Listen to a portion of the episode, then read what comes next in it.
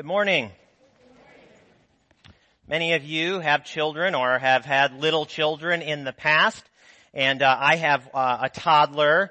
Um, and you know, if you have had children, what an enormous task it is to keep your house orderly. I have one toddler. One toddler. Let me tell you about the war zone that a two-year-old can make in the house. The house is a landscape scattered with blocks and books and dolls and bikes and a million little sharp objects that make walking around barefoot hazardous to your health. You know this, right? Uh, and then you have the days when company is coming over and it becomes a mad, chaotic dash to make order out of the disorder in your house. Now the toddlers, of course, must go in their cage. Um, God bless you, those who have multiple of those. Uh, but you're determined to clean things up. You're determined to clean things up to make order in the house because a disordered environment is unfit for hospitality. A disordered environment is unfit for hospitality. We all know that naturally. Now here's the thing. This principle uh, applies not just to children and parents and uh, their guests. It actually applies to God and humanity. And what I want to ask today is this. This is the question that we're going to work with today. How does God make an environment that is fit for His presence? That is orderly, that is fit for His presence, and what does that mean for disciples of Jesus?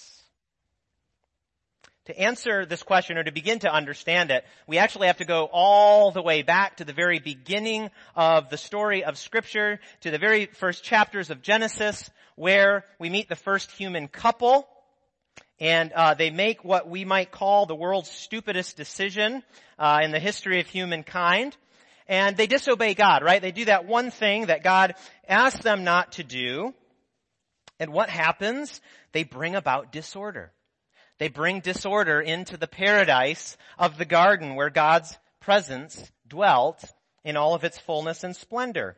Now the temptation that they fall into is to uh, become the source of wisdom and knowledge in themselves apart from God. The source of order, if you will, apart from God. One, uh, one Bible scholar puts it like this. He said they're trying to become satellite centers of divine wisdom apart from God.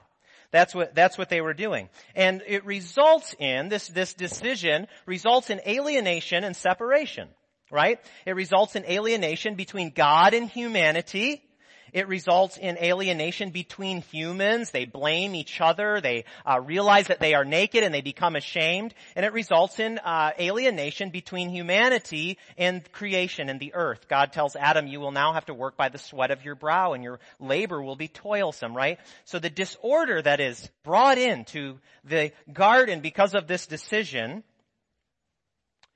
actually is a loss of sacred space. It's a loss of sacred space because of their decision.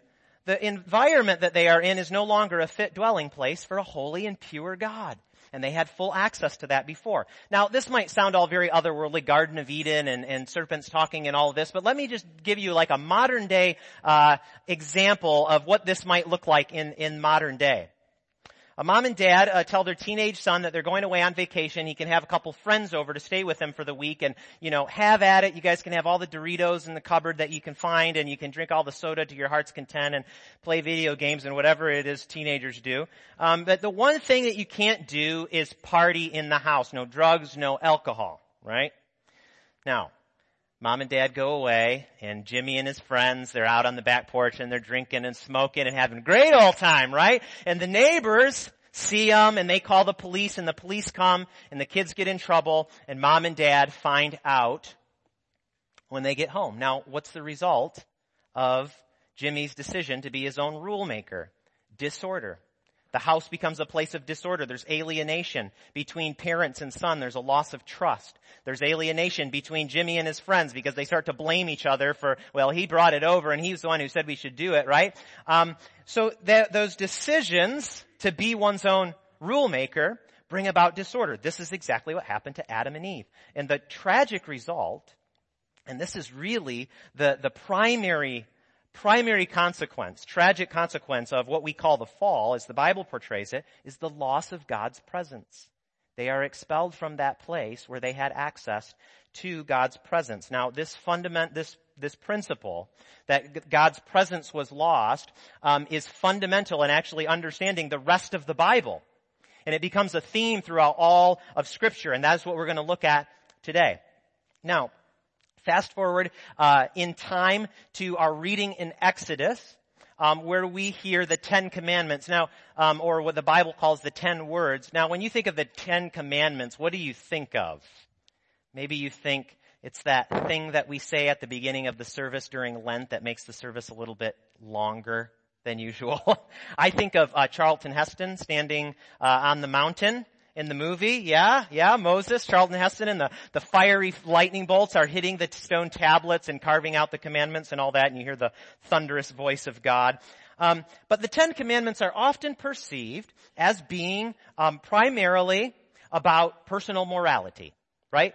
God says, don't do this and do this and your uh, behavior will be acceptable in His sight. Right? Now, there are moral aspects to the Ten Commandments, to be sure. But there's much, much more to these words that are spoken from God. The focus is, the purpose of the Ten Commandments is uh, for the Israelites who have been called by God as his holy people. They have been given that status. He says to them, you shall be holy as I am holy. The purpose is to give them guidelines for how to maintain an orderly environment in which God's presence can dwell. See what's happening here? God is trying to reestablish another orderly environment that is fit for his presence, that is fit to be a dwelling place, and it's a theme that continues throughout Scripture. All throughout the Bible, this is what God is trying to do. Establish sacred space where He can dwell among His people. You see, God is determined to reclaim the relationship with His children that was lost in the Garden of Eden. And He does it by seeking in various ways to establish an orderly environment where his presence can dwell. Now, it's getting a little theological, right? Get a little seminary, but just think about how this works throughout the Bible. First, it's the garden. That is the sacred space, and there's a loss there, right? And it's no longer the place where God is dwelling among humanity. And then God calls out a people for his own, Israel, and gives them laws and commandments to order their society, to become a place where he can reestablish his presence and work out his purposes in the world. And then that presence becomes focused in the building of the tabernacle, right? Which is a tent that travels with the Israelites where God's presence powerfully dwells. And then of course, there's a bit of an evolution and it becomes the temple. The temple is built, right? Under, begun under Solomon and the temple becomes the dwelling place of God, where God's people are to go to worship, to encounter God, and then to go out and be a light to the world. But there's this ongoing struggle. There's an ongoing struggle because God can't dwell in the midst of disorder and his people keep causing it. His people keep causing it. There's much unfaithfulness, ongoing unfaithfulness due to that first stupid decision made in the garden and it's a wound that God's people throughout the ages have suffered from and that we still suffer from today. And the result is that people, because of the sin and disorder in their lives, uh, because they try to become the source of wisdom in themselves apart from God, they keep getting derailed from God's mission in the world. They keep getting derailed from their calling to be God's holy people. Now, how do you solve a problem like this? How do you solve, if you're God, how do you solve an ongoing problem like this, trying to reestablish your presence among a people who keep rejecting it? How does a holy God who is in, whose, whose holiness, by the way, is not, is, it's, it will, you know, it will incinerate you if you get too close to it, not because it's bad, because it's so good, right? It's just the God's nature to be holy and pure, and He can't dwell in the midst of that which is impure and disordered. So how does a holy God, whose intent on partnering with humans to carry out his purposes of saving the world, of redeeming it, of restoring it. How does he deal with this problem of disorder and sin that he can't abide? How does he deal with it? And that's where we get to the gospel. That's where we get to Jesus. Remember John's words at the beginning of his gospel? The Word, the eternal Word, the eternal Son of God, became flesh and dwelt among us. That word dwelt is important because it has the same root word as the word for tabernacle. What was the tabernacle? A dwelling place of God's presence. Jesus, the Son of God in the flesh, is the dwelling place now of the living God. Why? Because he lives a perfectly ordered life. He lives a sinless, ordered life. He's the perfect dwelling place of God because he's perfectly oriented toward God's purposes. Paul says this, St. Paul says this. In him, all the fullness of God was pleased to dwell. The fullness of God was pleased to dwell. Now, in our gospel today, uh, we read that Jesus goes into the temple. We get a little bit of a different side of uh, Jesus, and he drives out the money changers who have turned it into a marketplace. And he dumps their coin jars upside down. It's a pretty dramatic scene, isn't it? Uh, you've heard of gentle Jesus, meek and mild. Yeah? This is furious Jesus, vexed and wild. Yeah. I came up with that. it took, it was a lot of work. Uh, but, um, you know, when I read this, uh, scene, you know what I'm going on in my head is, uh, the theme song from that show Cops, you know, bad boys, bad boys, well, what you gonna do? And he's coming in here to clean shop, right? Now, why the strong reaction? Why the strong reaction? Is he having a bad day? Did Jesus just walk, wake up on the wrong side of the bed? No. His outrage, his, he is indignant and justifiably so. And here's why. The temple was a sacred space. It was supposed to be a sacred space and it had become disordered. It had become disordered because it was a place now of dead religion. It was supposed to be a locus of missionary activity. It was to be that place where God's people were fed and went out into the world. It was to be a light to the nations, but it had become an enclosed space that was maintained by people who had become dead in their spiritual lives. It was full of people who liked being outwardly religious. They liked going through the rituals, but they were using God's sacred space for selfish purposes. So Jesus is outraged. He doesn't mince his words. He says, you've turned my father's dwelling place into a self-serving industry. See what he's saying? You've turned the sacred space into a place of disorder. And God does not dwell here like you think he does. You see, here's the principle here. When we become maintainers of a religious establishment rather than participants in God's mission, we have become disordered sacred space. We have lost our first love. We have lost our purpose. Let me tell you a quick story, something that happened to me. Um, just recently, a couple weeks ago, I was on the campus very early in the morning. I can't remember why I was here so early, but there was no one else here and um, I went to uh, unlock the uh, bathrooms because there was going to be people on campus in a, in a little while.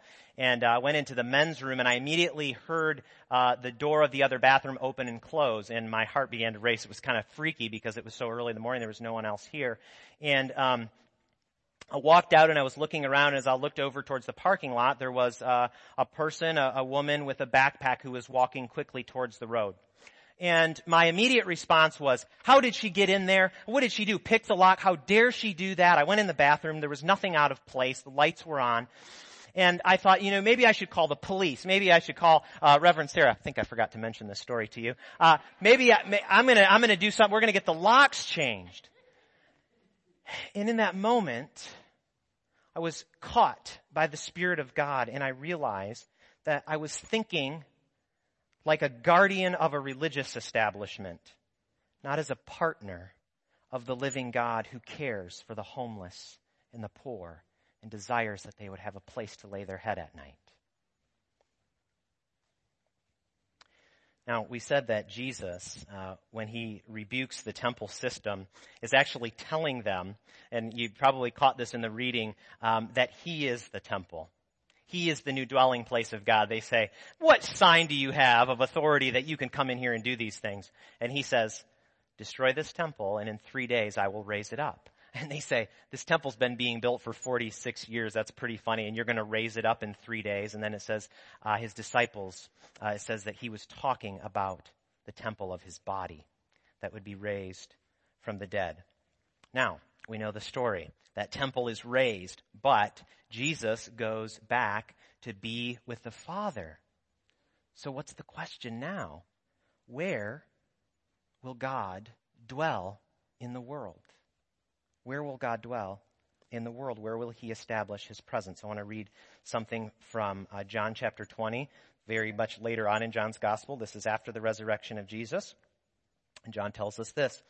When it was evening on that day, the first day of the week, and the doors of the house where the disciples had met were locked for fear of the Jews, Jesus came and stood among them and said, peace be with you. See, they're having a little holy huddle. They're worried about um, persecution because they were following the crucified Messiah. And Jesus appears among them um, and says, peace be with you. After he said this, he showed them his hands and his side. Then the disciples rejoiced when they saw the Lord. Jesus said to them again, Peace be with you. And he says this Get ready, guys. As the Father has sent me, so I send you. Then he does this. When he said this, he breathed on them and said to them, Receive the Holy Spirit. Where will God's presence dwell? Where will God's presence dwell? You see, Jesus makes a, a very, very uh, intimate connection between sending his disciples and the presence of God that he breathes into them.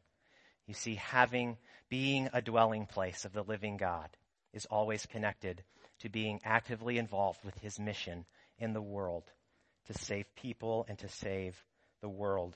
Jesus was saying to his disciples, you now you are God's sacred space. You are the dwelling place of God. You are the place where God will work out his purposes in the world. I was uh, listening to a song in my car this just this morning on the way um, into uh, church. I actually had to add this in um, because it was so fitting.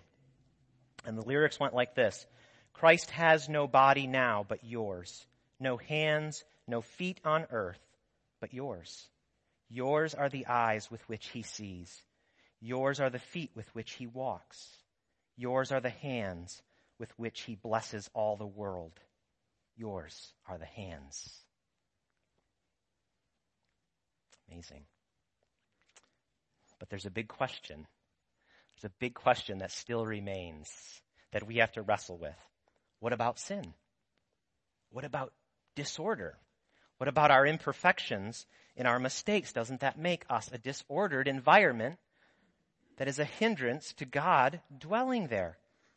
Maybe you say, I'm not cleaned up enough. I'd like to be a dwelling place for God, but I'm not cleaned up enough. I'm just not there yet. Listen to some words from St. Paul. He says, There is now no condemnation for those who are in Christ Jesus. Another place he says, If anyone is in Christ, they are a new creation. The old has gone and the new has come. You see what he's saying? If you are in Christ Jesus, if you have trusted in Him, if you stop making this first about what you can do and cling to His purity, cling to His perfection, then you can be confident that you are His dwelling place. And His purity will begin to influence you and you will live in a way that responds to that great sacrifice that he made for you. You see, for a Christian, it's not when I achieve such and such, um, when I get to such and such a place, then I can consider that God may want to use me. Maybe. No, for a Christian, it's Jesus, the spotless lamb, gave himself as a pure sacrifice for me so that I too am spotless because I put my trust in him. The first one is about our ability it's trusting in ourselves. The second is about Jesus and about trusting in Him. You know, I think this is why so many people hold back from being bolder in their Christian life. I think this is why so many people hold back from being bold in their Christian life because they're still at some level trusting in their own abilities, in their own righteousness, rather than trusting in the finished work of Jesus. It's an ongoing struggle for all of us to be reminded of that work.